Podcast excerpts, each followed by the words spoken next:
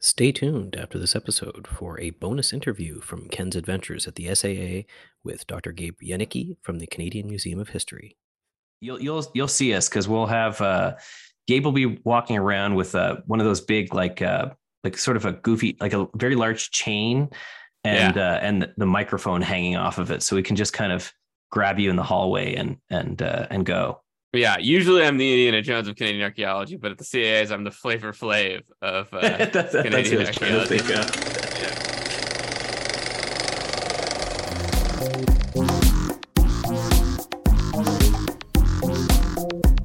The New Brunswick Archaeology Podcast, featuring your hosts, Gabe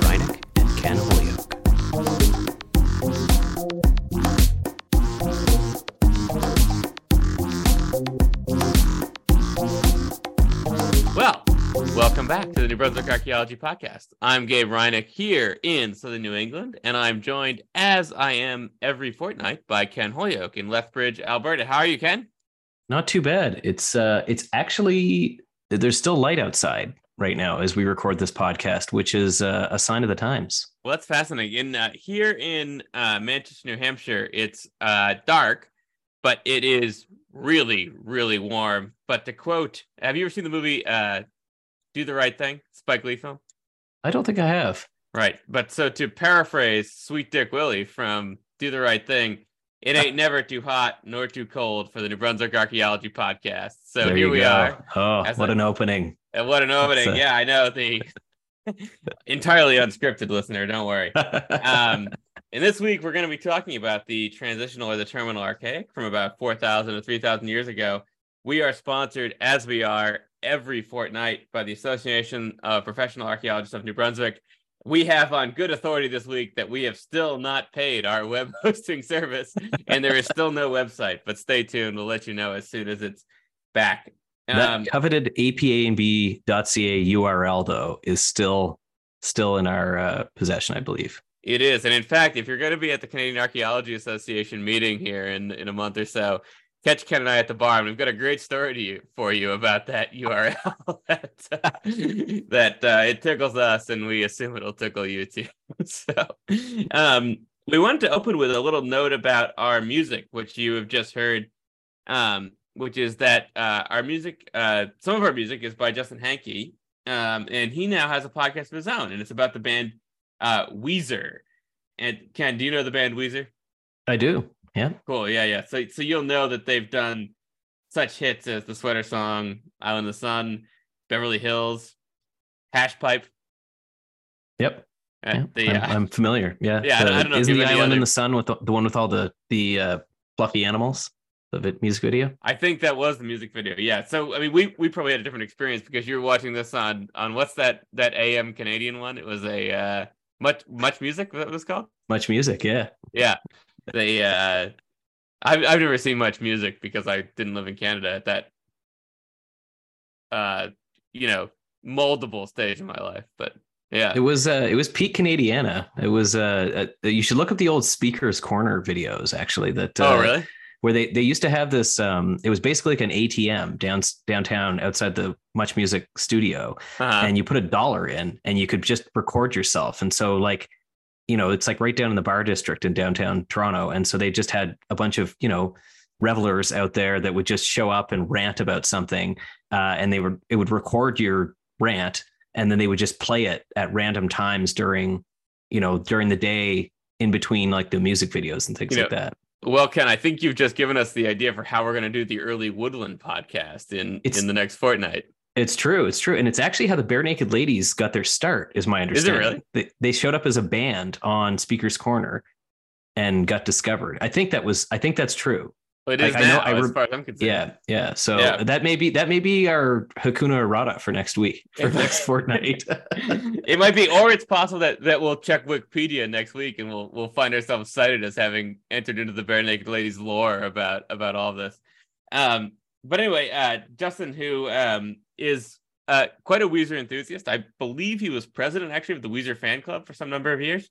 oh, wow. Um, yeah, he's uh, I and um his uh podcast is called Weezer, uh, and then in parentheses, and one more thing. And so each week he talks about something to do with the band Weezer. and then something else that's been uh, sitting in his mind. So the most recent one, he talks about Weezer, and then he talks about shopping malls from the 80s. Uh, And so I we would encourage you to check it out. Um, and it's available much like our podcast, wherever you get your podcast. It's you know RSS and then RS RSS. I think it's that, or is it? R, I can't remember how many S's in the RSS, but Two. RSS.com. it autofills when I check our metrics. so check that out. But speaking of our metrics, we wanted to thank you all because this last um, fortnight we've cracked uh, comfortably cracked 1,000 listeners. Yes, a thousand, a thousand downloads. So I, I think there's actually a, an applause required there. I Right. may actually add some some special effects in here, maybe a little, little Yeah. cheering sound Absolutely. Um, Maybe if a I can figure- vuvuzela. if I can find a, a free one. But Yeah. uh, but really thrilling. Um, you know, it uh, it really is to you know, all jokes aside, uh, we when we started doing this, we, we were going to be thrilled if we hit hundred uh, downloads, and uh, and going over a thousand is, is really something quite exciting. So thank you, listener, for uh, for being a part of this. We do, and Ken and I were actually joking. The um, we uh, we really appreciate this in part because whenever we write something, we're always thrilled if three people read it and one person cites it. So the If fact any. that yeah, yeah, right, if any, yeah, yeah. So I'm definitely uh, definitely over on a few things, but they uh, but so so we're thrilled, and we and we do really appreciate that you've made us part of your um your commute or whatever else. You don't need to tell us necessarily. You don't need to write it and let us know what what part of your life we've become a part of, but we appreciate it nonetheless. And, And- so, And we do have some listener mail on that too, actually. oh, fantastic! Go for it. yeah, yeah. So we have the usual email from our, sorry, our, Ken. uh, if if a listener were to write in with some listener mail, where would they write into? uh, New Brunswick Archaeology at gmail.com. Okay. And uh, and and we do have the listener mail. We've got two new. Um, we've got their usual spam uh, from Podcorn, which uh, uh, is another one of these great. Uh, I think they're trying to get us to sell stuff on the podcast, as far as I can tell. But Well, how Uh, much? what do they want us to sell? We could we could perhaps talk to them. I don't know. I I haven't clicked on many of these ones, so it, uh, So, dear of- out of- listener, if you're a representative for the Balvenie Scotch Company and you'd like us to move some merch, we're happy to say nice things for your. yeah, we don't. It doesn't have to be a half-empty bottle of Courvoisier every week. It could Yeah, be. no. Uh, yeah. um, so David Black uh, enjoyed the intrusive feature one B episode, and he uh, he's asking us if we're going to be podcasting from the Canadian Archaeological Association meetings in Membertou uh, the first week of May. So, uh, Dave, we are indeed, and in fact, dear listener, we might try to get Dave Black on this because this will be a hit piece. But um, we're doing papers in honor of Dave Black at the CAs this this year. Yeah, and so uh, so uh, join us in Membertou um, or uh, online as well. Uh, somehow, uh, there's going to be a virtual component of that session. Is that correct? Uh, yes, there is, but I'm not actually sure if it's a virtual that you can watch it virtually. Oh, okay. All right. So uh, don't take my word on that, listener. Uh, you may not be able to attend virtually. So just come to Membertou and have fun.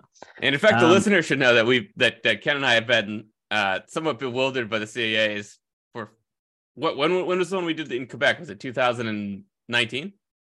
Uh, that must have been 2019, Yeah, right? Yeah. Yeah. that was when I first really realized that. I didn't realize how the CAAs worked.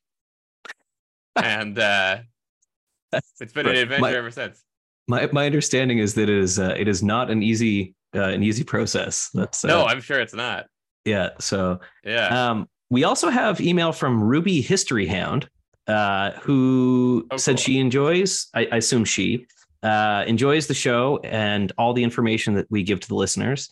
Always looks forward to seeing new episodes pop up on her feed and has suggested that the title of the show should be Chasing New Brunswick. Okay, well, we will take that under advisement, uh, Ruby History Hound. Uh, Ruby, I believe, has an Instagram actually that follows our Instagram. And I- oh, okay. Ruby may actually be, um, I'm trying to remember exactly, but I, I, a large dog who each Oh. year feature or each maybe each week, I'm not sure, features a series of you know two or three history oriented podcasts and summarizes them. No way. Yeah, and actually very generously gave us one uh, on an earlier one where she kind of gave the bullet point version of, of what we talked about. It was very nice. That's fantastic. Oh, Yeah, so I, I would encourage them, uh, the listener to check out uh, Ruby's uh, Instagram. okay. If I I were think on Instagram, I would also check her out. Yeah, yeah, that's where the hound comes in, I believe. Yeah. So I'll need you to screenshot that and send it to me. Yeah, yeah, sure.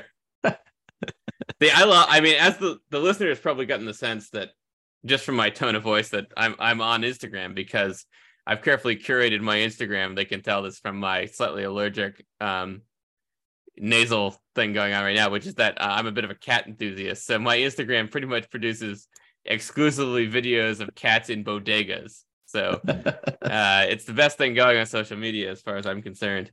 There's a there's a great bookstore downtown here in uh, Lethbridge called the Analog Bookshop, Oh, and cool. uh, and they have a resident cat that hangs Oh, out has its like little perch above the doorway, and uh, will just like kind of hang around and follow you around as you're looking at books. That's fantastic. So the uh just since we're talking about cats, I was in um Death Valley, as you know, Mhm. which you know straddles uh Nevada and Las Vegas. And so um but at one point we stayed in uh in Amargosa Valley and the only place to eat in Amargosa Valley really is um this kind of uh, casino which is called Long Streets. And it's it's a it's they basically like the place we were staying, the Amargosa Opera House, they're like, well, if you drive nine miles that's a thousand kilometers for the Canadian listener. You'll get to Long Streets, and then you know maybe 80 miles later you'll get to somewhere else. I, I don't know where. And so we went to Long Streets, and the food I have to say, you know, and and the listener should know that Long Streets is not paying for this this spot, but the food was very good. But um, you had to get a drink from the uh the like video gaming table or whatever at the you know this bar. And there's this cat walking around. And so i go up to get a get a drink for uh, for me and, and my companion. And um and i i said what's the cat's name? And the woman looked at me as if, as if no one had ever asked what the cat's name was and just looked at me she said jackpot that's funny and then jackpot promptly went and just kind of lounged across someone's video gaming terminal so i thought jackpot knows what's up That's But- fantastic. yeah no it's fun um do you have any other listener mail this weekend Uh, no other mi- listener mail this week. No. Okay, well, fantastic. So, Ken, I believe that um, we still, uh, even though we're taking the um, advice of History Hound under Ruby History Hound under uh, advisement, we at least at the moment still have an open competition to rename this podcast, and we should uh, hear perhaps what a lucky listener would win were they to send in the name that this podcast eventually adopts. And what is that, Okay. Ken? Well, so it's uh it's getting nice out. You said it's quite warm in New Hampshire. Um Yeah. and what what what what what's something that makes you think of summer? Uh, peaches. Peaches. And so we're going to be talking a little bit about Georgia today in the context of the transitional archaic. And did you know what today is? I did not. What is it? It is International Peach Cobbler Day. No Uh, kidding. And and yeah, and and uh and so this week's prize, if you were the listener to suggest uh uh the name of the new podcast would be uh an all expenses paid round trip with uh, Gabe and I to the Georgia Peach Festival, 27th annual, or sorry, 37th annual Georgia Oh, Peach wow. Festival uh, in Fort Valley, um, June 2nd and 3rd, or in Byron, Georgia, on June 10th, which is actually my birthday. So Oh, um, we would get to celebrate my birthday together. Um, Ken, and the listener doesn't necessarily know that Ken and, By- and and Lord Byron, both literary gentlemen, have the same uh, the same birthday. and uh, and so uh, at this Georgia Peach Festival, um, even though International Peach Cobbler today Cobbler Day is today, April thirteenth, uh, at the Georgia Peach Festival, you can get the world's largest peach cobbler, um, which is made every year to exacting standards. Uh, it measures 11 by 5 feet, which in metric is 3.35 by 1.52 meters. Um, and uh, uh, alongside this other thing, uh, there are two different types of peaches that you can get down there. There's Oh, wow. clingstone and and freestone. Um, uh, Oh, wow. and, and that uh, August is peach month, so they really spread out uh, celebration of peaches throughout the year um, with a, an- a peach cobbler day to kind of get you ready for the year. Maybe you're just taking all the frozen peaches from last year and throwing them in a cobbler. But uh, uh, uh, if you if you listener are the one to suggest our next uh, um, uh, to to suggest our new our new podcast title, um, you could be joining us in Georgia, enjoying peaches at the 37th annual Georgia Peach Festival. I, I have to say, listener, I really hope we're seeing you there. This sounds fantastic. Yeah. Um, the uh, are are you uh, have you been to Georgia before, Ken? I haven't. I've heard you rave reviews of the Savannah River though. Well, of Savannah, yeah, Of Savannah. very partial yeah. Savannah, yeah. Um, but no, I, I bet they do a great peach cover. What town in Georgia is this in? Do you know? Fort Valley Huh? At um, does Byron. not Oh, It's it's such a big festival. They actually spread it out over two weekends in two different towns. No kidding. That's great.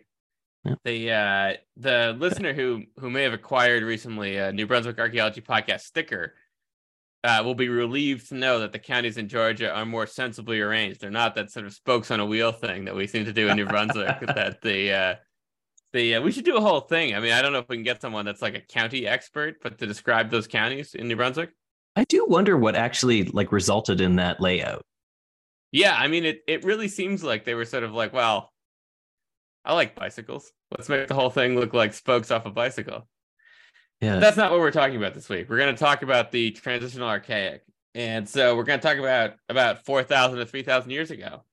And so, Ken and I should say at the at the get go that that we debated a little bit whether or not we should combine the transitional archaic and the early woodland, which we're going to talk about in 14 days.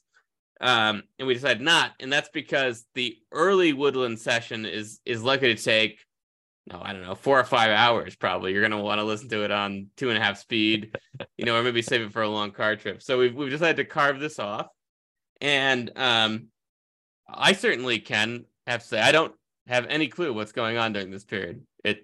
I find it baffling.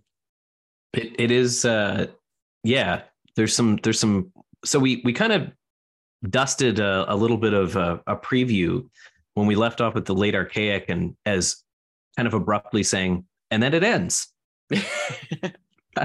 And and uh, and and in its wake something different is happening. And and what it is it's not really clear but it, it's got kind of connections all the way up. I mean as as we saw in the early archaic kind of connections all the way up the eastern seaboard um, uh, at least as it relates to coming into the maritimes and and certainly some broader connections with uh, um, groups in the great lakes region and and uh, but but certainly other than technology um, there's there's not a whole lot of real clear and even technologically it's not totally cohesive yeah. um, Or it, But, I uh, mean, maybe it's too cohesive. Maybe that's the problem. It's too too many um too many points, too too many names, or, or too few points, too many names. I'm not really sure what the phrase would be, but yeah Typo- um, typological conundrums that's uh, yeah.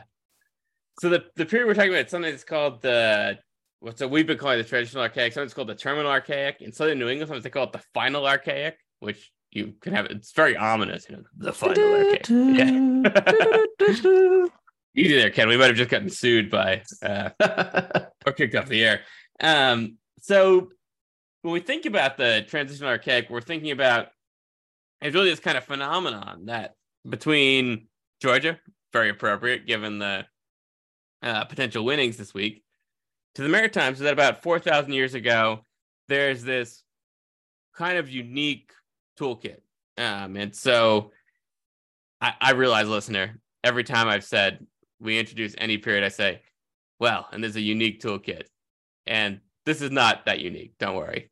It's there's a toolkit that's different than the one before it. And what it is is it involves these broad spears. And so, Ken, you're the lithics guy. What's a broad spear look like? broad spear um, i mean simply kind of looks almost like a uh, how you would draw a christmas tree um, it's uh, it's sort of a broad triangle um, i guess it's not as you don't have as many sort of like the listener can't see i'm drawing with my fingers right now but uh, uh, you don't have the little branches that might come off of a Christmas tree. But it's sort of like a broad triangle. Um, in some cases, they uh, uh, so they're they're sort of squat and wide. Um, tend to have broad shoulders, which means like they come the triangle down at the base comes in and then sort of tapers into um, either with broad what we call notching, which is sort of the you've removed the corners off of what I guess would be a diamond shape um, to make kind of a U shape on either side, and then sometimes they have these straight very wide bases, um, which would have been what we call the haft element. So that would have been the part that's sort of attached to, you know, a, a, a dart point or a spear or whatever. Um, and we call them broad spears simply because they are broad and they look like they were probably spears. Um, uh, they're probably a projectile of some kind, um, and likely were not thrown as a spear, but um, uh, more likely kind of like an atlatl dart or something like that. But uh, um, yeah, yeah. So, and and they're made usually made on um, uh, uh, volcanic rocks, so very sort of hard, um, kind of dull colored rocks. Uh, uh, generally felsic and, and mafic volcanics, as we call them. So uh, felsic meaning sort of lighter colored, mafic darker colored uh, volcanic rocks. Um, and yeah, and and they sort of they've got a number of different forms. Um, but some of the most recognizable ones we'll talk about today are are sort of in the early um, transitional archaic. Uh, you've got our Atlantic uh, blades or Atlantic implement blades. Sometimes I think there's the same as they're sometimes called Mansion Inn as well. Oh, I worried um, you'd say that, Ken. But yeah, there are Mansion Inn blade. There's the from the Mansion Inn site in southern New England, which Dena Dincauze worked at. Um, but those are thrown in here, yeah, for sure. And uh, and you also have um, in like the Great Lakes region, you have uh, what are called Genesee blades that are sort of these the, sort of another take on a broad spear. And as we talked about, um, sort of originating in Georgia, you have what's called like the Savannah River uh, or um, uh, what is it called Lehigh or Koens-Crispin uh, style um, points, and and basically mm-hmm. these are all kind of different temp uh, different names for what is sort of a broadly applicable broad point template, basically. Absolutely. So, um, and this just like the listeners have heard about other periods, right? So we we archaeologists have to think about all this stuff just in terms of what's left behind, right? So we're sort of sorting through this, but we've got these basically stone tools. But along with this, um, for this transition archaic, we see stuff that includes steatite, which is soapstone. So it's a soft stone, um, which it's possible. I think like Ken Sassaman has argued that that the kind of you can make these sort of dishes out of steatite, which may be sort of predecessors to ceramics in the region, which we'll talk about more in the coming weeks. There are groundstone adzes, there are grooved axes, which are sometimes the adzes and the axes sometimes appear in caches. And there are banner stones, and those are uh, weights for atlatls. And an atlatl is a spear chucker. And there are drills. And Ken, I understand that uh, I recall. So, so Ken and I went to uh, our master's program together, and uh, Ken had also had his undergraduate where we did our masters, and so had on display, I believe, uh, in the the department we were in at UNB a uh, Susquehanna drill that he'd written up. Yeah. Uh, so, um, as part of uh, a senior undergrad honors class, I think project, we uh, the honors class um, basically, so the George Frederick Clark artifact collection, which was donated to UNB by uh, George Frederick Clark's family. Um, uh, so UNB has it as a teaching collection now. And we should say um, we'll, we'll, probably do a whole episode on Clark at some point, but he's an yeah. important educational archaeologist in New Brunswick. And a dentist. And a, and a hypnotist. And, and a hypnotist, really. did, uh, did you not know that? He, no. My understanding is he basically paid his way through dental school as a hypnotist. Huh. Yeah. Well, there you go. Um, so uh, uh groundstone. The listener can't see that that that Ken just had had his eyes totally turned into having a, a, a pocket watch swinging in front of him. I, I just do this once in a while just to see what'll happen. You know, it's it's the people that know Ken in person will know that sometimes it's hard to get a word in edgewise, but that's how I've been managing it on this podcast. Is I just every once in a while I whip out my pocket watch and I I slow him down a little bit so I can have something to say. Um. So yeah. So I I uh we, we were basically given each an artifact to um, analyze and describe. Uh, the one that I got was a um, uh, what is a sort of flared bit uh, flakestone drill. Um, it's about, if I remember correctly, about seven or eight centimeters long. It's broken, um, and and the type of break that's on it indicates um, what's characteristic of a lot of these drills, and that is probably some kind of push pull wear. So these weren't being used spun like a drill they were probably being used as some kind of like a um, pecking or sort of light drilling tool. Um, but there's a lot of like, like an awl. Yeah, kind of like an awl, um, and and they would have had really long stems on them. And what's not clear is whether is whether or not these are um, sort of intentionally made drills or these are just basically points that had been sharpened down um, to the point that they, you know, like I, I think these are sort of di- these are diagnostic of Susquehanna. These drills appear a lot, um, but it's not clear if the drill was is something that was intentionally made or if it was one of these repurposed tools that then was turned into a drill, which we see um, broken and abandoned at a lot of these sites. Um, um, so you see finished drills as well, but these aren't necessarily the intended tool to make. They may be just a repurposed tool um, and go from there. Cool. And we'll return to this drill thing when we talk about uh, potential implications about um, this period along with uh, watercraft technology uh, in a few minutes. But um, and then also in southern New England, I don't think there are any of these known from the Maritimes, but cremation burials are a common transitional archaic thing in New England. Um, so a lot of the way we think about uh, this period, and so you'll hear this phrase. Sometimes people, even instead of transitional archaic, they'll say Susquehanna, right? And so Susquehanna refers to this kind of big overarching cultural thing which derives from the mid Atlantic. And the actually, I don't know if we we Ken and I don't always talk about the the where we want to go necessarily with this podcast, but the uh, but um the under like the kind of classical understanding of Susquehanna was that it was this kind of intrusive cultural things that you know maybe four thousand years ago, thirteen hundred years ago, a bunch of people from the Mid Atlantic moved rapidly from the Mid Atlantic, basically north and east, and sort of inhabited this broader region. I'm fairly skeptical of that as a as a concept, like as a population replacement concept. Although I think it's clear that something big and cultural happened around this period. And but reflecting that in a t- sort of culture historical terms, the Susquehanna, that broad, perceived as migratory thing, um, is broken into these phases, and these phases are based on, well, I guess we should say what a phase is, and uh, uh so what a phase is, yeah, yeah. So, so I, the listener can't see that Ken is smirking now because he's watching me back myself into a cultural historical corner here, where it's like, oh, we should say what a phase is, and then pretty soon I'll have to describe a horizon and then I'll have to describe you know, a tradition, you know, all these other. Well, weird... we talk about whole cultures as well, so we're gonna have to. Yeah, yeah. No, we're, what was that old David Sanger um, line? Taming the taxonomy, or was that somebody else? I don't know. Yeah, yeah. So anyway, but but what a phase is, is it's kind of this like, you know, subset of a of a of a broader cultural thing. So it's this idea that it's it's spatially and temporally limited. Usually, um, so, and usually, usually ends up being like there's everything changes, like the projectile points change, but everything else sort of stays the same. So they bury their people the same way, they live in the same kind of places and stuff like that. But something has changed within, like maybe the toolkit, for example, which is yeah. sort of what characterizes the phases of Susquehanna. Yeah, the listener who may have just you know traded in, you know, a, a 2000 and 12 Subaru for a 2022 Subaru may wonder about their own cultural affinities based on this sort of system that archaeologists devise. yeah, everything's the same. I just it's not a station wagon anymore. It's a crossover SUV. Yeah. Um, as long as as long as you get the uh as long as you get the head gasket changed at 100,000 kilometers, that's the yeah, exactly. See, and it the, stays and, the same. Yeah, and the engine wrecker um belt there. I can't remember what it's called. Yeah, timing belt. The timing, timing belt. belt. Yeah, yeah.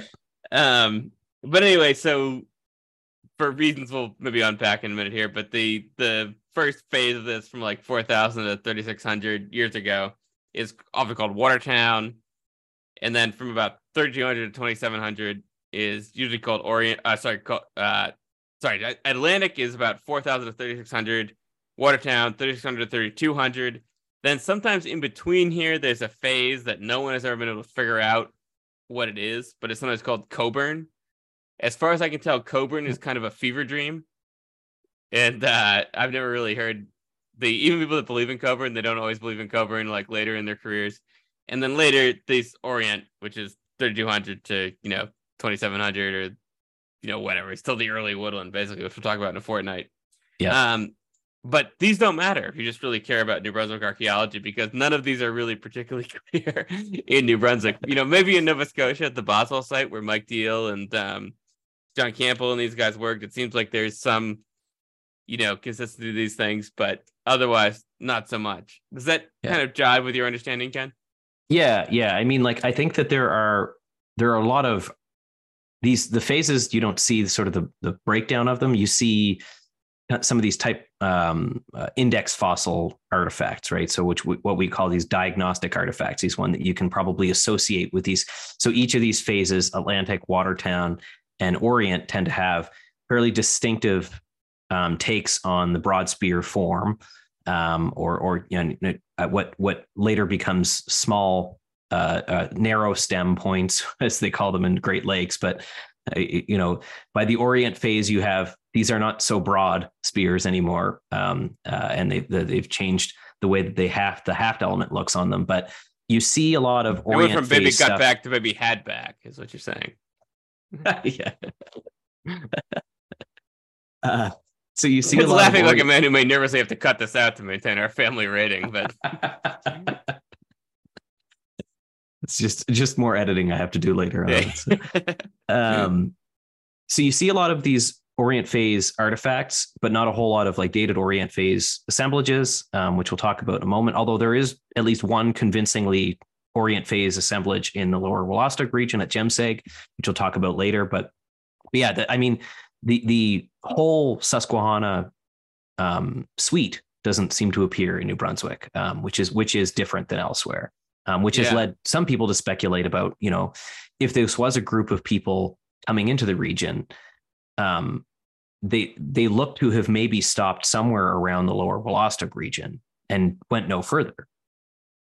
Which would be really interesting. I mean, the it's- but and and and so we're gonna keep having these things where Ken and I say it would be very interesting because this is a confusing few thousand years that we are launching into, and so um, but it's less confusing at some places in Maine, which I think is interesting. Um, so um, if we talk about if we just sort of think in, a, in broad terms, right, we've talked in the past about the Maritime Peninsula, this sort of eastern Wabanaki homeland, right? You know, Maine, Maritime, most of Maine, Maritime provinces. Um, within Parts this region, if you were just to kind of average this region, um, much most of what we know about the Transitional Archaic is from the Turner Farm site, and so this is in Penobscot Bay in Maine, and so they, I don't think it's speaking out of school to say that David Sanger once described the Turner Farm site as a telephone shaped booth a telephone booth shaped look at what Maine prehistory should be.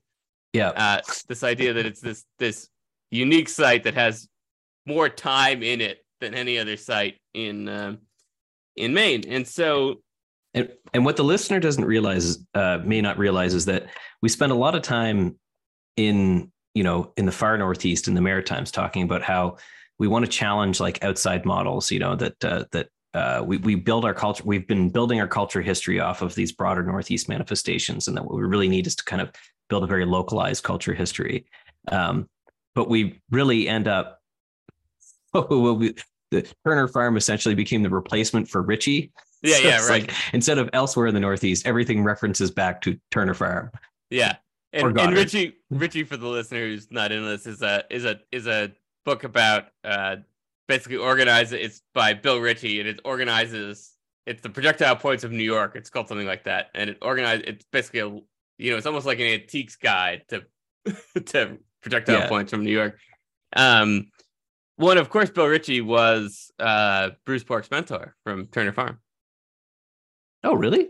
Yeah, yeah. Was he was he a supervisor or was he just uh they just worked together? um mentor i think not a supervisor is my recollection but um the uh yeah so um my understanding is actually that's part of why this is totally talking out of school now but that turner farm maybe nuggin feet was he was borrowing bill ritchie's equipment and bill Oh. ritchie only had uh i believe they call it ominously imperial uh units uh, on his tape measures Huh.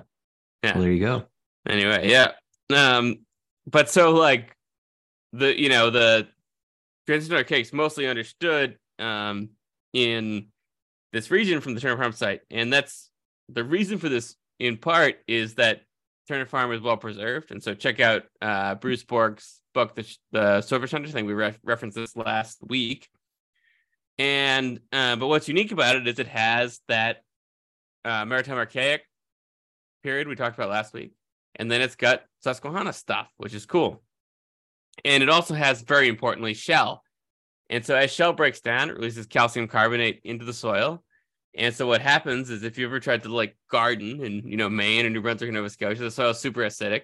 But as the shell breaks down, it makes the soil more basic. And so you get animal bone preserves um, so you can interpret what people were eating. And that's kind of a unique thing um, about shell bearing sites, so sites that have soft shell clam that are breaking down.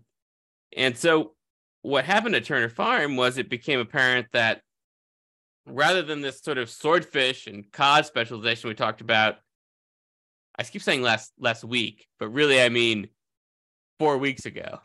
It yeah, it was it was it was uh, it was several weeks ago now, but uh, Yeah. the last episode or last full Last- episode. Full up, last normal episode, yeah. Yeah. um, where we talked about maritime archaic people being into swordfish and cod. Um, what actually happens is that in the transition archaic, you know, 3,800, 4,000 years ago, people are more into the kinds of foods that we're going to talk about in the next fortnight. So they're more into eating soft shell clam. They're more into bear. They're more into cervids. And that's what archaeologists, when they're feeling very serious, like to call deer like animals.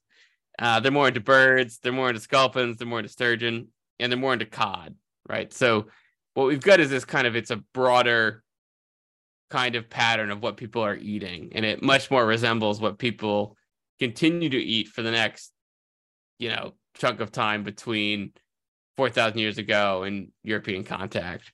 Yep. Does that jive with your understanding, Ken? Yeah, yeah, and uh, and some evidence too of um, uh, like tree nuts as well. Um, Right. Uh, at uh, these are these cobble hearths, I guess. That Yeah. uh, um, was that at was that at Boswell or, was or were they at Turner Farm? My understanding is actually that they're at a number of small and less interesting sites in those. So the the one I think of when I think of that is the Waterville Winslow Bridge, Okay. um, which shockingly is between Waterville, Maine, and Winslow, Maine.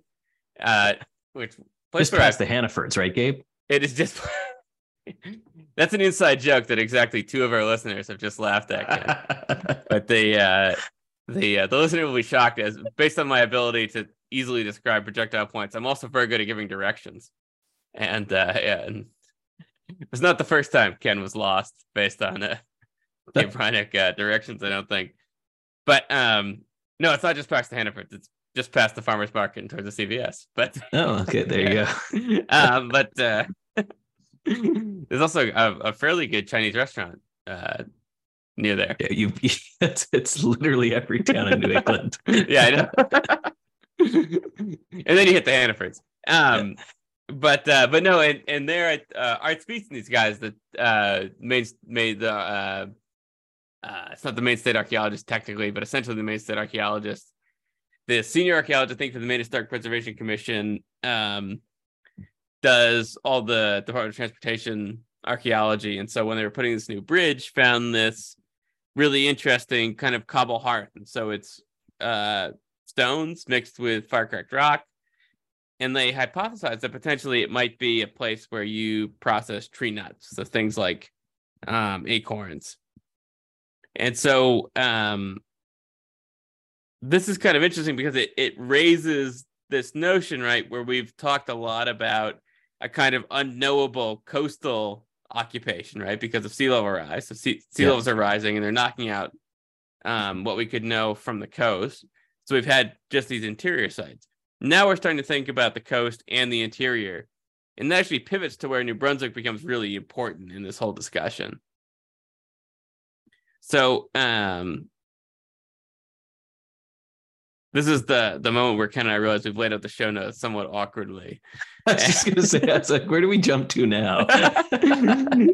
but anyway, so I had this thought. I was like, oh yeah, we should we should just I you know in my mind when I was flipping through these earlier, I thought, you know what we should do? We should talk about that fish weir we forgot to talk about 28 days ago. but the Sebasticook Fish Weir complex. that's the one. Yeah. Uh did you want to So- talk about that? Well, fairly famous. Um, uh, a major, uh, not a not a Hakuna errata, I guess, because we didn't get anything wrong, but it was It's an a error lacuna errata. Look, hey, there you go. we need a new song, actually. um, and uh, uh, fairly famous fish weir complex that dates mostly to the late uh, uh, late archaic, with possibly as early as a middle archaic component to it. Is that if I That's remember my correctly? understanding, yeah. Um, and essentially, um, it was uh, identified because a uh, one of the dams in the area had basically been uh, was doing an annual letdown, and it was sort of a lower than normal letdown for some kind of repair. Um, and so um, uh, for the listener, you might be familiar with when you put in a hydroelectric dam that creates a head pond. Um, for archaeology, that also creates basically a, a massive lake over what were probably occupied spaces for thousands of years. So, you know, case in point, like the Mactaquac Dam in New Brunswick, um, you know, something like over 100 kilometers of head pond um, above the Mactaquac Dam, uh, sort of submerged a, a fairly substantial uh, and, and Wabanaki landscape, basically that that we we actually have very little information about before the dam went in. Um, so when these drawdowns happen, they're actually very important. You can recover a lot of information from them. Uh, Jim Petersen and some other folks from the University of Maine, is that correct? Yeah, University of Maine at Farmington. At Farmington, yeah. yeah. Um, and uh, where, they, where they used to have the UMF ARC program that uh, uh, yeah. Gabe and his partner actually, you guys met at UMF ARC, did you not? No, we we'd met before, but it, the the the romantic interlude began there. Yeah, began at the began you know screening through something. Well, I mean, it was fantastic. I mean, you, you never know how to meet someone until you've uh, that they they uh, wet screened all their features, right? And they did 100% flotation. So you, you have a fair bit of time to get to know someone at that uh, yeah. in such a situation. Yeah. Um, so so the drawdown happens, uh, and uh, they go and do some survey work, and they identify all of these uh, what look like basically um, sticks um, poking out out of the mud, um, and these are actually stakes of a fairly large and long occupied weir complex. And so a weir is basically a structure that you put usually at the mouth of a river um, and it's uh, uh, there's a couple of different ways you can design this. Uh, is it Roger Lewis did a thesis yeah. Yeah, on yeah. this At from MUN, was I believe. it MUN? Um, uh, Roger Lewis, who works for the Nova Scotia Museum, is that correct? He certainly did. did. I actually don't know if he still does. Yeah. Um, anyway, um, so there's a few different ways that uh, Wabanaki would have built these weirs, um, but essentially it boils down to you build a structure and you catch fish um, anadromous fish or uh, um, a fish that are basically moving up and down rivers. So that spend, you know, half their lives in the ocean and come in inside and, and then run up rivers to lay their eggs and then go back out. So you catch so them on effect, these. It's a funnel. It's a funnel. Yeah. A it looks like funnel. a funnel. Yeah. Yeah. yeah. You, it's, so it's basically a, small, a, giant yeah. net to catch fish. Um, and so uh, they demonstrated with a, they had a number of tools, radiocarbon dates that indicated that the site had been used as early as the Middle Archaic, but heavily throughout the late Archaic and then persists into the transitional Archaic. And I think into the woodland or not. You know, Ken, if we prepped for these, we would know this. But the uh, but yeah, I think it does persist. I my recollection is because it is well radiocarbonated that it, it persisted into the into the woodland. And and so it ties in with this whole thing that we talked about a few weeks ago about you know sort of complex behaviors among hunter gatherers at this time. You know, this would have been a fairly um, uh, organized group effort to go out there and build this uh, weir structure uh, and certainly maintain it and what it looks like based on the distribution of these posts throughout the um, the area around the mouth of this river that you know that groups were moving it was moving around and being kind of rejigged all the time. Um, and so probably indicates that groups are coming back there se- like every year or seasonally um, and being reused over millennia, basically. And, and so that persists into the transitional archaic. Um, and, and what we know from other sites, um, like for example, at, uh, at you know, that uh, um, Mike Deal and uh, John Campbell, Jack Campbell, Jack Campbell, uh, John, no, right? John, sorry, Jack John Campbell Andrew. is the Jack Campbell is the former goalie of the Toronto Maple Leafs. That's why I'm oh, getting really? screwed up here. Yeah. I think oh, I said fantastic. Jack Campbell earlier too. Oh, whoops. We're sorry, John. Let's just uh, wind that back here. No, let's just leave it. We might as well let the listener know what sort of what sort of pain we go through as we. what the listener can't see is that I'm surrounded by ten thousand baseball cards right now, so it's been a bit of a sports merchandise kind of afternoon. At least one tonight. That's the last game yeah. of regular season. Oh, um, so uh, Mike Deal and and uh, John Campbell have written about um, uh, this coastal interior seasonal round um, where groups maybe are spending summer on the coast um, and uh, and then are you know maybe processing anadromous fish on the interior. And this ties in with this notion that maybe the Sebasticook fish weir represents sort of this continuation that kind of coincides with what we're seeing in Nova Scotia and that this same kind of practice is going on in the interior in Maine. Um, yeah, which um so we're we're starting to think. Did I ever tell you? Sorry, this I'm totally interrupting myself here. But the uh, I held one of those fishware steaks. That's incredible. Like I mean, yeah. they, what's what's incredible the list what the listener doesn't realize is you should really read this article, which we'll put in the show notes. Yeah, yeah, yeah. Um, they they recovered because this is a drowned site. So this is a site that's generally underwater.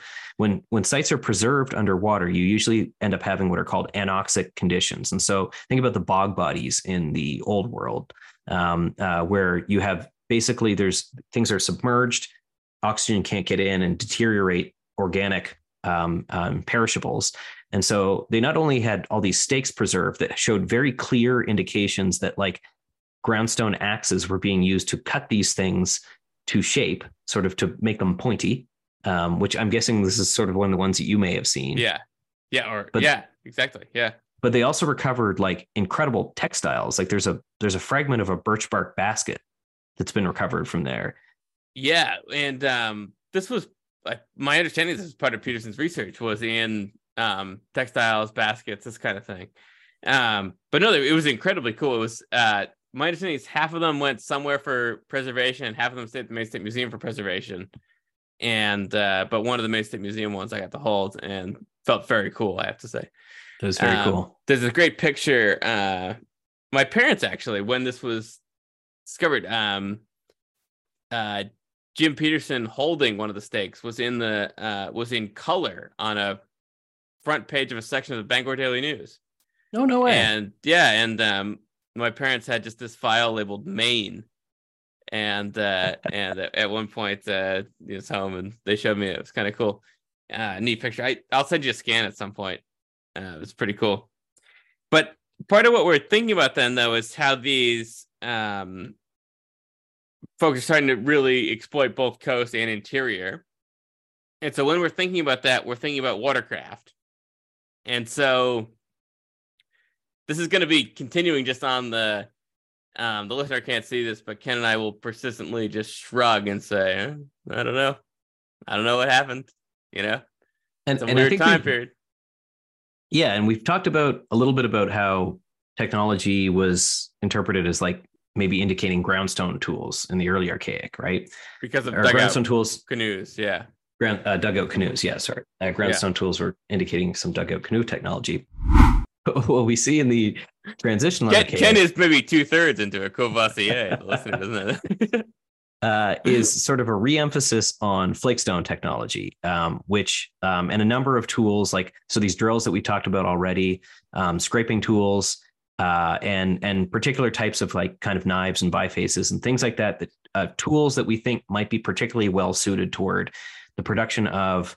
Um, and I don't know if this is a direct quote, but this is in my notes for a lecture uh, a shift toward lightweight, portable, and swift moving birch bark vessel ca- technology. And that may be a quote from your book.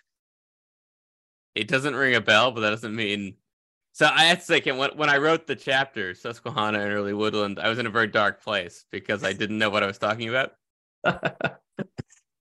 so, um, uh, but but one of the things that um, Matt Betts and Gabe point out in their book, though, is that like, um, well, we- there, there are indications both in the um, changes in environment that seem to indicate that birch bark would be uh, readily available at this time, uh, and changes in technology, which might kind of lend toward um, the the development of sort of this new vessel technology that would would cast you up and down rivers very or that you'd be able to convey yourself up and down rivers very quickly um, so which would facilitate this sort of seasonal round. Um, uh, while these things are all in place the likelihood that birch bark canoes just sort of completely replaced dugout canoes is all is pretty far-fetched. This wasn't sort of a wholesale replacement. Um, you know like there's even ev- evidence you know in the post contact for example that like uh, uh, you know even though birch bark vessel technology had been perfected in the you know subsequent thousands of years, um, uh, Wabanaki groups were even using like hide to to make uh, canoes in some cases. So right those are the the bull boats the bull boats, yeah. yeah So and uh, and then Tim Spahr and colleagues found a dugout canoe from the late woodlands on Cape Yeah, Porpoise, right. Maine, somewhat near the Bush compound. That's the former president, or both the former two former presidents. Um, for Canadian listeners, that's just like a prime minister. Um, well, it's, it's really not though. no, I know it's not at all. The uh, It's it's what Pierre Poilievre envisions being a prime yeah, minister. a prime minister with a god complex. yeah. Uh, but um, so but we kind of pull this in. Okay, so we've got this kind of anthropological question that Ken and I have been hinting around, and that is what is the transitional archaic, right? What is this Susquehanna thing? And a lot of the discussion around this has really hovered around this idea that Susquehanna, that the transitional archaic are this kind of migration into the far northeast or the northeast. Um, and this has a lot to do with a guy named uh, Irving Rouse, who my understanding is his friends called him Ben Rouse. That's uh do you know do you know how to know someone went to Yale, Ken? It's to find out that instead of Irving, Irving gets turned into Ben. That's that's that's a that's yeah. a, a Yaley uh, thing. Yeah, we've got a loose association between your nickname and your actual name. Um, okay. The uh, the listener doesn't know this, but Ken's real name is it's not Kenneth. Let me. T- um, but that it would be um, there should be an identifiable migrating population. You should know where that population came from, right? They should have a sort of real, like, definable homeland. Um, and you would want I love this phrase. I think this might be a directive from Rouse, a contemporaneity of manifestations of a migration event, which just means that you would want it to look as if there was a migration. You would want there to be yeah. a bunch of things repeatedly appearing along the route that people migrated. So you'd want these broad spears to appear repeatedly where they were supposed to appear. You don't want the other stuff to appear, you know, and rapidly. Like yeah, exactly. either at the same time or very rapidly. Like precisely. Basically. Yeah. Um, and then you'd want environmental and cultural conditions that were conducive to migration. So, like when we were talking about Clovis, I mean, you've got this, you you wouldn't, but you know, a lot of the Clovis discussion just hinges on, you know, was there an ice-free corridor, right? You know, where were people going that had a reasonable place to go? Um, and then, and this is one of Rouse's explanations I think is interesting, which is that other explanations need to be ruled out, right? Migration is not like shouldn't be your default interpretation for understanding prehistory yeah. because it's kind of a niche thing, right? Like it's not all that um, common. And then David Sanger uh, added uh, to this discussion that it should be um, a whole culture, not just a mortuary subsystem, for instance. So what what I think Dave Sanger is saying um, in that is that a published migration should seem like a group of people moved here with all the things that a group of people do, not just one fad, basically. Yeah, yeah, because because changes in burial custom could be, you know, could be ca- uh, caused by you know a group responding to changes in the environment more broadly. You know, like burial custom may change even though the group like ethnically has not changed basically like there's not there aren't there isn't a new genetic population or a new cultural population basically there that they've just changed a way of doing things exactly yeah. and so um can i you're a skeptic about so we should distinguish between migration and population replacement right which i think has yeah. been so many archaeologists i think um this is sort of weird. You sort of feel like you're at you're doing this podcast and you're like, you know, at the bar, you're comfortable to say something, and you're like, oh, it's gonna get recorded and someone's gonna listen or email in if you disagree with this. But the my understanding is sorry, that that perhaps was too passive. I'm fully aware that many archaeologists have interpreted Susquehanna as a population replacement. So this idea that people showed up in the region and they replaced the people who were there before. So they replaced the people who are from the maritime archaic. Yeah. And there's full disclosure, you know, if you want an opinion that differs certainly from mine, check out Bruce Bourque's work, you know, Swordfish Hunters, uh, his book about Turner Farm, published by Plenum Press in 1995. Any of those things will have the alternative view to this. Um, and I think Ken and I actually may be at probably a sort of 40 60 minority position on this um, about population replacement. Are we still in the minority? I don't know. I mean, like, I think so I, I would definitely lean towards this being in the realm of what you could convincingly call a migration. You Me know, too. like I think that yeah. I think that um, much like the sort of Atlantic, like it really looks like this is a fairly rapid and very different thing that's going on. So there's clearly a new. I think there's something. It's so new and is so different than what was happening before. I think it'd be very hard to argue that this was not a new group of people, right? Like, um, or or that even if it wasn't a new group of people, the people that were there were so being so influenced by somebody else that they rapidly changed. And so, you know, whether or not, like, I think it's visibly a migration, um, but because the change is so rapid and because what was there before stops happening, um, the influence was enough that that local people were changing what they were doing. And I don't think I don't think there's a like for me, I'm not convinced that this was a population replacement. I think without question, this was some kind of this is a dramatic moment or moments um, where groups were probably interacting and trying to negotiate and figure out who gets to stay where. And I think archaeologically, sometimes these things can end up looking like replacements because what ends up happening is that one group maybe comes into a region and um, whether it's that you know groups intermarry um, one maybe it becomes the the predominant expression of uh, a cultural manifestation but whether or not you can say that those are people being chased entirely out uh, and and being you know that the that the maritime archaic people disappeared i think is pretty hard argument to make uh, in part because you can see cultural continuities in a bunch of other things that um, suggest that whether or not we see maritime archaic persisting beyond what it looked like at the late maritime archaic you see stuff going on in later periods that looks very similar to what people were doing um, you know prior to the susquehanna episode. And also that one imagines that rouse's criteria for an in migration would be the same for an out migration right? That we we should yeah, be able to yeah. Yeah you should see the late mar- you should see these maritime archaic people instead of disappearing from you know new brunswick all the way up to labrador yeah right you, should see them go somewhere right yeah. like the uh, and Jim Petersen actually talked about this, and so this is a great article. Actually, we'll put it in the show notes. But it's a 1995 article. This doesn't get cited as much as it should, I don't think. Um, but and so what Petersen's doing, it's called like pre-ceramic.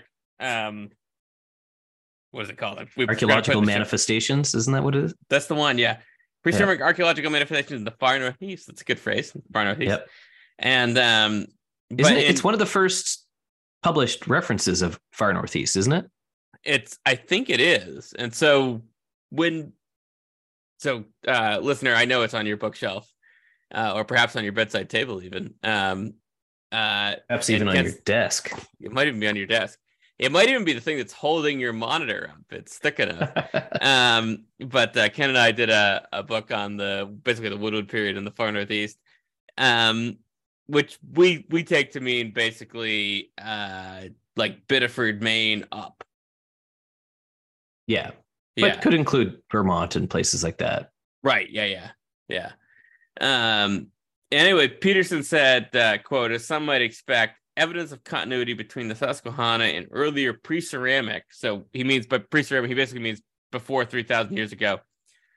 Entities is beginning to emerge in the region. For example, redundancy in site location, including both habitations and cemeteries, perhaps some aspects of the supposedly different burial practices, e.g., cremations, red ochre, etc., raw material usage, trade patterns, and even some aspects of technology, for example, stemp biface forms, some groundstone celts, axes and gouges, etc., all picture run counter to the conventional argument. And by conventional argument, he means that population replacement argument we are talking about. And he says, moreover, the same authors who argue for a decreased marine resource competency during Susquehanna times have noted changing environmental conditions at the end of the Moorehead tradition after 4000 to 3800 BP, which brought increasingly colder water to the Gulf of Maine. This may account for the decreased emphasis on swordfish. For example, during the Susquehanna tradition, rather than being a different adaptation per se. And I think that's actually a really crucial. Um, I, I really like that paragraph from Petersen. I think it's yep. sort of prescient in some interesting ways. And but I think one just key um, argument he makes, and I think this is this is really one that Matt made, uh, Matt Betts at various points, which is that you want to be careful about interpreting people's adaptations to a changing environment as being this big cultural discontinuity, right? Yeah. Like, yeah, exactly. Yeah, you're not going to be adapted to hunt swordfish if you don't have swordfish near where you are. Yeah, exactly. And and I mean, at the same time, too, so you get the Gulf of Maine water changing, but in the interior, you have really kind of a stabilization of a lot of river systems at around 3,800, between you know 3,800 and about 3,000 years ago, is when the present day configuration of a lot of these river systems that drain into the Gulf of Maine, um, when they when they became established as they are today. So the you know the present day shorelines and things like that. That sort of these environments settled out at this time, and so you know what you're seeing is kind of an explosion of sort of this broad spectrum behavior may be the fact that you know a, a, period of fairly dynamic climatic change that had been going on for several thousand years sort of levels out um, and yeah. things kind of normalize to a certain degree right totally yeah um, and so along with that kind of question though that you raised about that the sort of environmental changes is this question about regional distribution that we've talked about right so you know, it's kind of interesting. I think one of the things that when we talk about regional prehistory is this idea of the Northeast, and we've parsed it out further into the far Northeast, which is just like the Northeast, but you don't grow corn. Uh, yeah. you know, it's just that um, questions of regional distribution. And, and this is one of the ones that really hovered around the questions of Susquehanna and migration. So for a long time, there's this question, you know, did Susquehanna make it to the Maritimes? Like, really? And this was, um, you know, discussed. You know, I think Dave Black and Dave Sanger talked about this in the CJA, the Canadian Journal of Archaeology, um, extensively. Um, and so, did this this kind of broad spear tradition make it up this far? Um, and so, I think maybe Ken, the kind of useful thing for us to talk about? Um, well, I think the answer is yes. Is would be my view. Is that your view yep. as well? I, I would agree with that. Yeah. Yeah, and I think that maybe the way to do this. I was I was at a conference once and um a cultural anthropologist I admire a whole lot. This guy named uh, Jim Roscoe, one of my professors actually. He um he didn't really want to make an argument about something he was talking about, so instead he said, I'm just going to sort of prove this by citation. And he had a slide and had a list of like, you know, I don't know, 60 or 70 people who had argued something. And he felt that that was conclusive. So, what we're going to essentially do, I think, here is we're going to make an argument by citation that Susquehanna. do the do the rundown.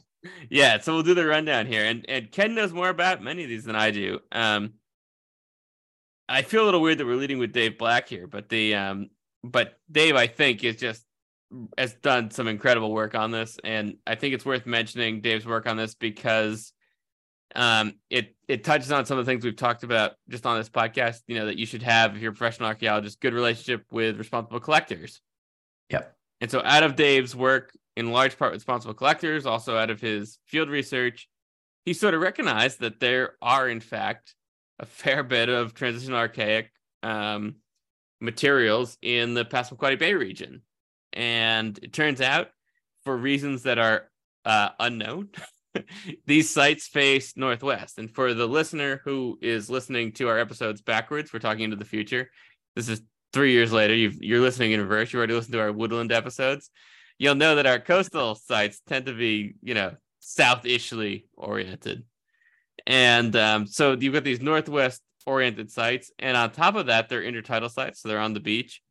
And these are at places like Rum Beach, which is a cool site. We should get Dave on to talk about Rum Beach. That's a cool site. It would be a cool site. Good, the, uh, good, good, discussion and a great monograph to go with it. Yeah, it would. Yeah. Um, if you're listening, Dave, we'll be in touch tomorrow. People will call you. and uh, but where there's these affinities with with Susquehanna, and you know, like Dave, you know, uh, as, as pointed out, basically that there was this uh, paper in Archaeology of North America from Massachusetts by the late Brian Jones and Brianna Ray, you know, about a similar kind of intertidal northwest facing Susquehanna site. If you sort of plop that site in the Quoddy region, nobody would blink at it. It looks very similar to stuff Dave's talking about. Um, from the Rum Beach site. And then Ken correctly pointed out, as I was lounging on the couch earlier and not thinking about um, this podcast, that uh, Harper, in fact, had found some Susquehanna stuff at uh, Portland Point, right? Yeah, yeah. So the uh, the occupation three. So the Portland Point is a site that it was originally excavated, I think, because it was a French fort. Is that Yeah, like Fort right. Latour? Yeah. Um, and we talked about it, I think, a little bit because there is a, uh Moorehead burial at that site. Uh, this is Right. at the mouth of the St. John River um, uh, in in the city of St. John, present day city of St. John. Um, in Occupation Three, um, so there's you know a fairly clearly uh, a, broad spear, um, what looks to be sort of this Orient fishtail, so a late Susquehanna um, style point. There's a steatite vessel fragments, which is interesting. Um, maybe a drill, like something looks kind of has this diamond shaped thing, like what you expect to see on these these flagstone drills. Um, and so that was in 1958. Um, in 1976, Dave Burley had done some work at the Bentley Street site, which is also in Maine. Um, this is possibly a Sorry, portage, also in St. John. actually. City of St. John. What did I say? Yeah. You said Maine. Yeah. Oh, City of St. John. See, Turner Farm has this magnetic pole, even that, you know, everybody- Yeah, yeah. I feel like this is, I think it was Kevin Leonard who pointed out that the Canadian archaeology textbooks used, or was it American archaeology textbooks used to put sites from the Maritimes in New York? Was it- but but this is like the ongoing theme of like you know the the Maritimes just being omitted from all maps of the Northeast. yeah. Yeah, yeah. There's just a Uh, sea monster here, usually. yeah, exactly. Yeah. Um, and so so the Bentley Street site in City of St. John. Sorry, I'm going to interrupt um, again, though. But but Ken is from Fredericton, and, and if you're from Fredericton, St. John does actually not exist. This is true. well, or it's nefarious. That's, uh, right. yeah. Sorry, go ahead. yeah, there be dragons. Um, but, uh, so well, they're smoking possi- something. possibly a portage. Um, steatite fragments uh, were recovered there. Um, uh, there. There's all these 19th century accounts of um, these sort of double grooved axes, which are fairly characteristic of uh, the Susquehanna period um, in around the Grand Lake Meadows region. So in the period, the, the sort of group of lakes, sort of in the lower Wolastoq, in around Grand Lake and French Lake, and those.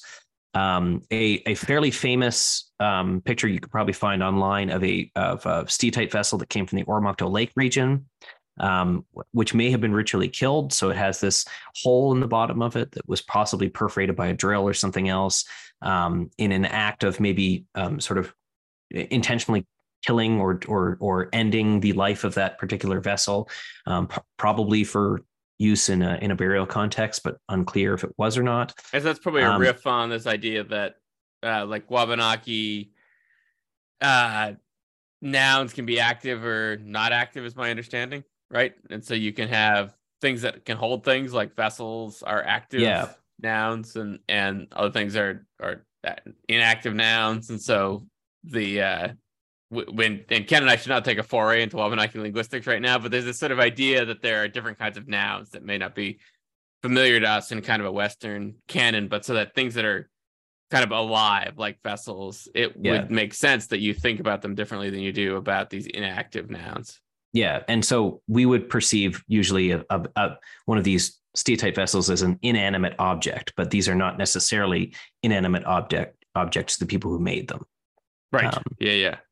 Um, and so there's also rep, uh, uh, possibly another complete steatite vessel that was found in French Lake, um, which is in the Grand Lake region again. Um, it may be the same one that Campbell's talking about, and um, but uh, but so there's there's basically recovery of a bunch of different um, sort of characteristic artifacts. So, so Susan Blair in her um, uh, the Wolostogwega Jemseg report talks about how sort of if you aggregate the number of steatite vessels recovered in the lower Wolastoq alone, um, it actually totals more than what has been found in, in sites in Maine, at least up to that point when she wrote that. Super wrote the book, interesting. which is really interesting. And so, um, and John Campbell in his um, in his master's thesis actually has a great table um, where he kind of outlines the number of artifacts that appear to be Susquehanna like from New Brunswick, totaling about 55. And this includes, you know, these are axes, steatite vessels, and a and a whole variety of um, of sort of the whole suite of Susquehanna style projectile points. But I, what what I think is most interesting about um, Campbell's thesis is that he has these these maps where he kind of plots out where all this transitional archaic stuff is, and and you can draw kind of a straight line from kind of I don't know around Bangor area um, across to Fredericton, and then out to you know uh, the north shore of of Prince Edward Island, probably in around like um, uh, Brackley Beach area. And there's nothing north of that other than one Yeah. site in Quebec, which is fascinating. Yeah, and and the I I would love if I could directly quote this, but the the effect of I I think the implicate that it's at the end of this chapter in in the bookman I did we say something like huh I think that's you know this is interesting. We we you know I certainly don't know what to make of it. Yeah. Um, and and I and what's what's really interesting is that so so we say that the the line cuts off somewhere around Fredericton and and there's this um interesting sort of transitional archaic component at the Jemseg site in the lower Wolastoq that has some affinities to um, looks like what you there, there's stuff in there and the dates kind of are from about 3300 to about 2900 so right in that orient phase kind of that years ago that, yeah. Yeah years ago um uh that sort of late transitional archaic orient phase. Um there's there's um some orient style points that were probably found in the disturbed area of the site. But there's also some other objects that were recovered at Jemseg um, that are very similar to um, these dates uh, from these features in Miramichi, um, which have these sort of oversized bifaces. The Quarryville site, which is a burial site, and a similar one, um, uh, and the Boulder campsite, which is a small campsite. And these date to between 2800 um, and and about 2900 years ago sort sort of toward the end of the transitional archaic and the sort of onset of what we would call conventionally call the early woodland. And what's what's clear is that there's this sort of mashup going on that we can't really we don't have enough radiocarbon dates, we don't have good enough contexts to be able to parse out where the orient phase becomes the early woodland, right? And and I yeah. think this is really what Petersen's kind of driving at is that, you know, we have these sort of this persistence in, in places where people are occupying for several millennia. And while you have this dramatic shift from these late mar- maritime archaic, you know, burial patterns, this Moorehead thing kind of ends. Um, it's not like people leave places, and it's not like they even choose to live in different places, right? That's right. Yeah, and there, so there, um, and and so we should say, I just want to kind of catch the listener up. So, uh, Jemseg is fairly close to Fredericton but for the listener from outside of New Brunswick, uh, oh, I, I thought we had talked about. I suppose we've talked about Jemseg in an earlier episode. They, and, it's possible the listener doesn't listen to these with a religious fervor that we. That is true. So yeah, yeah, yeah. So the Jemseg Crossing archaeological site, BKDM 14 in the Borden classification system. Ken, Ken um, just checked his tattoo on his forearm for the listener that can't see that. Yeah. Um, uh, so it was a site that was excavated as a result of the twinning of the Trans Canada Highway um, for those in New Brunswick, big project even in my youth um, in the early 90s, um, excavated sort of as a collaborative uh, project between uh, researchers, uh, um, the provincial government, indigenous groups, and the Department of Transportation, as well as some private consultants that were uh, brought on for the work. Um, and Susan Blair, um, who is professor at University of New Brunswick, she was one of the project directors at the during the field work, and also um, uh, wrote up uh, along with Karen Perley, who was the former head of the Maliseet Advisory Committee on Archaeology, um, a provincial government entity. Um, they wrote up uh, the the results of the archaeological work at Jemseg in a couple of published volumes that actually you'll be able to find uh, in the show notes uh, in PDF form online. Um, some really great archaeological work um, and publications, and, and uh, two volume publication basically that uh, the first of which is is actually um, uh, consists of a lot of stories told by Wolastoqwig themselves about um, places in and around Jemseg and the lower Wolastoq that where they were living, you know, in the, their memories of the 19th and early 20th centuries.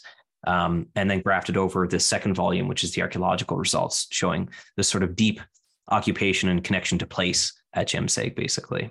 Um, and, and we should just say, like, in case we forget to mention it again, because we'll probably talk about Jemseg again, but the it's sort of a pioneering collaborative archaeology project Yep. Um, you know, incredibly influential. I mean, it's pro- probably the most important collaborative archaeology project in New Brunswick. You know, and and uh, tone at a time setting. Yeah, and at a time where like not many people were doing real collaborative archaeology. Like this was right. Um, uh, you know, this, this was a co-managed project between indigenous groups, um, uh, community members, and archaeologists and non-indigenous archaeologists, and and had a real um, uh, push for education um, and uh, capacity building within communities, and and was a um, and actually was probably kind of a watershed moment for archaeology in New Brunswick in the sense that it started to build back trust between archaeologists and indigenous groups that had been lost uh, as a result of a number of of sort of um, controversial things that had happened in the in the 80s and early 90s. So yeah, so highly recommended that that folks check this out. Um, okay, so uh, to kind of return to we've been talking about Jemseg, uh, another site we should mention is Boswell, and Yep. because this is in Nova Scotia, and this is recently on the North Shore of Nova Scotia. Absolutely, yeah. Which um we don't really have a good breakdown of where all of our listeners are from because we know you're using VPNs anyway. It all seems like you're, you're coming in from, you know, Iraqi Kurdistan. What are the odds that we should have six listeners from Iraqi Kurdistan? I don't know. Um, but the uh, but uh, this is recently published in Canadian Journal of Archaeology. Uh, but also this uh, the are we still calling him Jack Campbell or should we call him John Andrew Campbell? the yeah, so anyway, so John Andrew Campbell did his master's thesis on this, and then but Mike Deal's had a long term at a MUN long term research project here, and um, but what's sort of interesting about this uh from Nova Scotia is that it may have material that represents the whole. You know, we talked about that Atlantic all the way to Orient phase temporal sequence for the transitional archaic. It seems like Boswell has all of that. And then on top of that, it's got maritime woodland, which we're going to talk about in a fortnight. And then below that, it may have some late maritime archaic. So this is, you know, I mean, if there were a site that, um, you know, you imagine Jim Petersen, you know, this site is a bass drum. Jim Petersen's got the got the hammer strolling out. It's like, you know, it's it's like the the old King Kong movie, right, where they hit the hit the the big yeah, exactly. And then King Kong appears. And uh, so this site is a bit like that, where just it the site smells a bit more like continuity than many of these other sites have. Um, and that's super interesting. So um, but as Ken pointed out, you know, past this, we don't know. We're not sure. Yeah. That's that's almost a good place to to to transition to something else.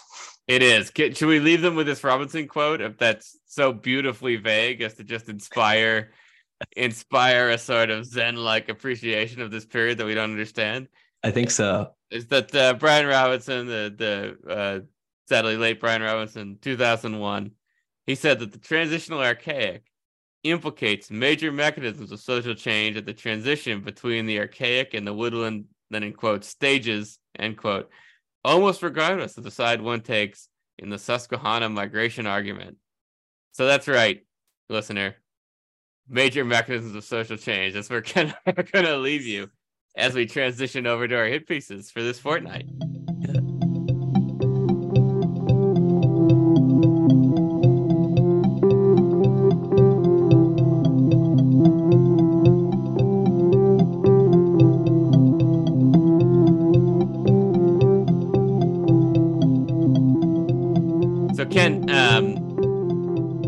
Mind if I lead with our hit pieces this week? This You can. You can.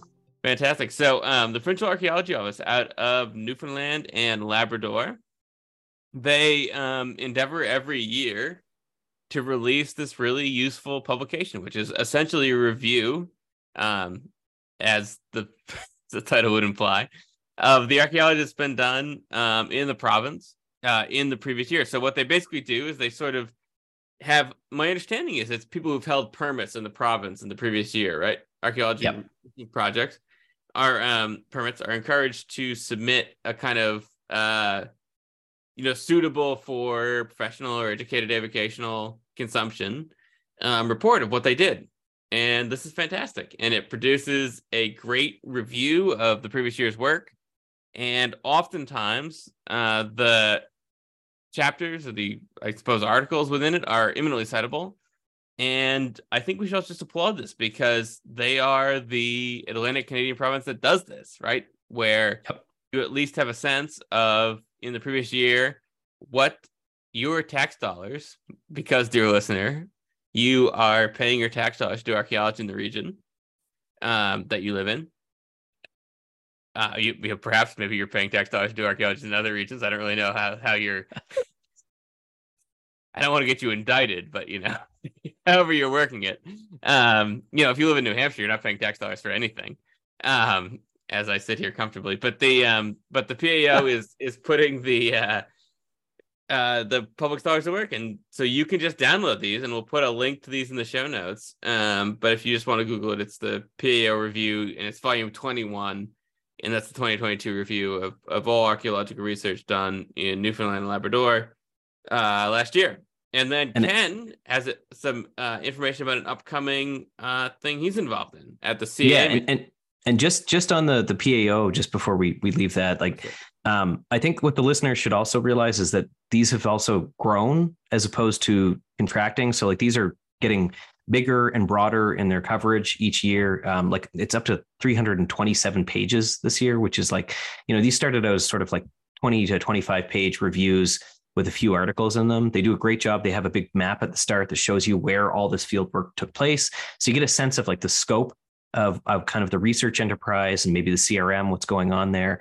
Um, and it, and it really is um, a shame that we don't have this coming from the maritime provinces. And so, if you are interested in archaeology, one of the things you should push for um, as members of the public is to, you know, uh, write to your MLA and say that we would really love to see um, something akin to the PAO come out of um, provincial government uh, offices in New Brunswick, Nova Scotia, and PEI because um, it's going to be a benefit to you, um, and uh, and you know uh, maybe we'll be able to talk a little bit more about the translator transitional archaic if we if we had a little bit more to to, to write on. So yeah, I couldn't um, agree more, Ken. And um, the if the PAO version of this is um, it's unique in Atlantic Canada. It's it's not exactly unique um, in the region. We should say that there are pretty much every state in New England has a bulletin, which serves sort of the same function that the PAO thing does, right? Where it's yeah, you know, exactly. These, these are the hits, you know. So you know, for the the PAO is free, you know, in the in the same way that for a very modest fee you can access the the ones in New England. Um, As somebody who failed spectacularly at trying to create a New Brunswick archaeology journal, um, I can say that it is uh, uh, it is you're doing the Lord's work if you uh, if you take this on. So yeah, and in fact, Ken, I almost feel like we should provide a form letter for people who are like, hey, you know, this that that might maybe a T-shirt. We could do a form letter with like a T-shirt with the form letter on it there you go. stickers next time. But I uh, demand. Yeah, because Ken and I can't get reports from uh, this part of the world either. So if you want to write in, you know, let us know. Uh, um, uh, but, but Ken's doing a lot of doing an exciting session um, at the CAAs this year. Yeah, so uh, I'm the chair of the advocacy committee at the Canadian with the Canadian Archaeological Association, and which is uh, why he just co- leaned into telling you something that he'd like you to advocate for. exactly. Yeah. yeah. Um, and so, uh, along with my colleagues Marissa Barris, uh, Stephen Dorland, and Beatrice Fletcher, um, we are co-hosting. Can you give their a, affiliations too? I'm sorry. I oh, uh, so uh, Marissa Barris is the uh, interim director of the Canadian version of ICOMOS. I, I, may have misquoted. She's an interim director of ICOMOS in some capacity. Cool. Um, uh, Stephen Dorland is an assistant professor at Grand Valley State University. Uh, and Beatrice Fletcher is a uh, PhD candidate at McMaster University. She's also a sessional instructor there, um, awesome. teaches separate courses. Um, and so um, we are co-hosting a an online uh, and in-person uh, session called Professional Careers in Archaeology and Beyond. Um, and this is basically going to be a panel discussion with um, a number of professional archaeologists from across uh, Canada, representing um, both heritage uh, disciplines, um, CRM, uh, as well as uh, Indigenous uh, consultants and groups that represent Indigenous community members and heritage more generally. Um, and so basically, it's an opportunity um, aimed at uh, senior undergraduate or graduate students, um, or really anybody in their undergraduate who's interested in um, what can you do with a career in archaeology um, or a degree in archaeology, and what are the pathways maybe that these people took to getting uh, their degrees. So we've got a gentleman who is the head of a, a small historical society in St. Catharines, Ontario. We've got the director of, um, um, or the former director of Newfoundland Heritage, basically. Um, uh, we also have uh, an Indigenous elder and consultant um, and uh, and some folks that have worked in the CRM industry, business owners, that kind of thing. And so, um, basically, the the session will be um, these panelists will kind of do a you know short presentation about their careers, um, the kind of education they had, their pathways, uh, and then it's going to be opened up into a discussion um, where we'll kind of moderate uh, with questions from the online participants as well as in person, uh, and just uh, encourage everybody to attend and kind of take an opportunity. Um, I was lucky enough to go to a very big school for my PhD, so I went to U of T, where these professionalization events were organized by the department that I, wor- I was in. Um, but a lot of smaller institutions um, don't actually have that opportunity. And so the idea is that we're trying to level the playing field here for um, people who are either actively in education, um, learning about archaeology or doing a degree in archaeology, um, and and those who um, might be interested in it, and how you know how can this pan out? Like, how do you end up becoming a professional, and and what kind of careers could you look at? That's great. Um, and we know, I mean, we know that uh, I think we've talked about this before that there's going to be something like in the United States, and we assume this will be somewhat mirrored in in Canada. Uh, the United States looking at like eight thousand too few archaeologists in the next decade. Yeah, yeah. Um, and I, I had a, kind of a shocking conversation with a, a gentleman who used to work with the um, uh, National Parks Service in, in the states, who said that it wasn't it wasn't it's not just an issue of you you don't have enough archaeologists to do the work. Um, you don't have enough archaeologists who can review the work. Uh, so yeah, right. so it's like there's these sort of industry wide challenges and and uh, and so it's not just archaeologists but there's a lot of people too in the heritage sector who um, you know are getting close to retirement age and that kind of thing and so i think there's actually a really great opportunity for a lot of students who are coming up through um, in the in the anthropology and archaeology world to uh, to look forward to brighter futures and and and employment opportunities in a, in a Yeah. variety of different fields so Yeah, absolutely. Which is fantastic. Ken and I are sitting, you know, of course, we're sitting here talking to you about this from our what everyone imagines an archaeologist does. So yeah, we we teach, but the um, well, I mean, I'm Indiana Jones. Ken teaches. The I'm in a fedora actually somewhere, you know, in the the American Southwest. Um, but Ken is leaving his, you know, lamo life in Lethbridge, Alberta as a professor.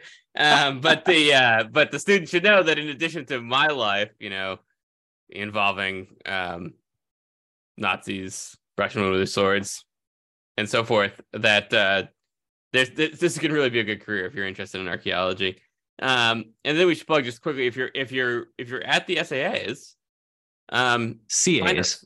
Sorry, the CAAs. If you're at the SAAs, you've already missed us, but you've seen Ken. Uh, if you're at the CAAs, uh, you should find us. We're hoping to have another batch of stickers. We'll be doing also the David W. Black um, papers in honor of session.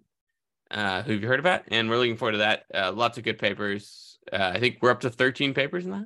Something like I think so. And Yeah. uh, and you'll you'll you'll see us because we'll have uh, Gabe will be walking around with uh, one of those big like uh, like sort of a goofy like a very large chain and uh, and the microphone hanging off of it, so we can just kind of grab you in the hallway and and uh, and go. Yeah, usually I'm the Indiana Jones of Canadian archaeology, but at the CAAs, I'm the Flavor Flav of uh, that's, that's Canadian trying archaeology. yeah.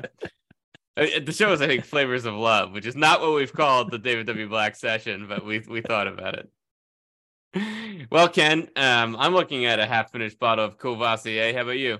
I I'm I am too, and and uh, uh, before we go, I do want to mention this is actually the second episode in a row that King Kong has come up, and uh, really? yeah, yeah. did Patrick not- Jolicoeur brought up King Kong in reference to Skull Island. Oh, so he did. Yeah. Yeah, yeah. Is that just a non sequitur? You're just mentioning. Uh, Just total non sequitur. I just I just wanted to get that in before we stopped recording. well, um, Thank we'll you, listener. in uh, we'll be in gorilla suits. But we will um, we'll see you in uh, in a fortnight and we appreciate you tuning in and we would really like to thank you all um, it means a lot to have had uh, over a thousand listens um, the next one that we'll be very excited about is 10,000 so listen up and we will see you in a fortnight or talk to you in a fortnight Talk to you Um, soon, listener. take care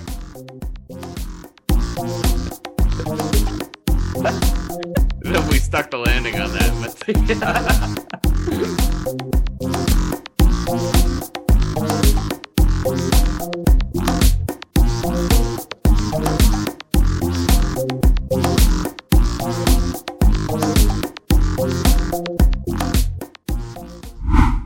going closer. Well, I've really made a difference. Yeah. So I think we need to we'll need to lean in. Okay. All right. So I'm just going to let this run. I can do all. Welcome to the New Brunswick Archaeology Podcast, coming to you live from the Chili's at the Calgary Airport. And I'm joined today with uh, Gabe Yanicki, fellow archaeologist and fellow uh, freezing fog stayed archaeologist. Uh, Gabe, what brings you to the Calgary Airport Chili's? I'm just wrapping up field work here in southern Alberta and trying to get home. If anyone ever tells you they're doing field work in southern Alberta in March, you can take it on my authority that they are a very silly person. And and uh, so so fieldwork at the end of March. Um, uh, what what uh, what sort of fieldwork would that be for? I just spent um, the better part of two weeks digging down at Wally's Beach, which is a fantastic site down by Cardston in southern Alberta. Um, Wally's Beach is best known for um, its late Pleistocene megafauna trackways, including horse, camel, muskox, and even footprints. Uh, sorry, horse, camel, muskox, and even woolly mammoth footprints. Woolly mammoth. Um, woolly mammoth. Um, but also the bones of a lot of those species.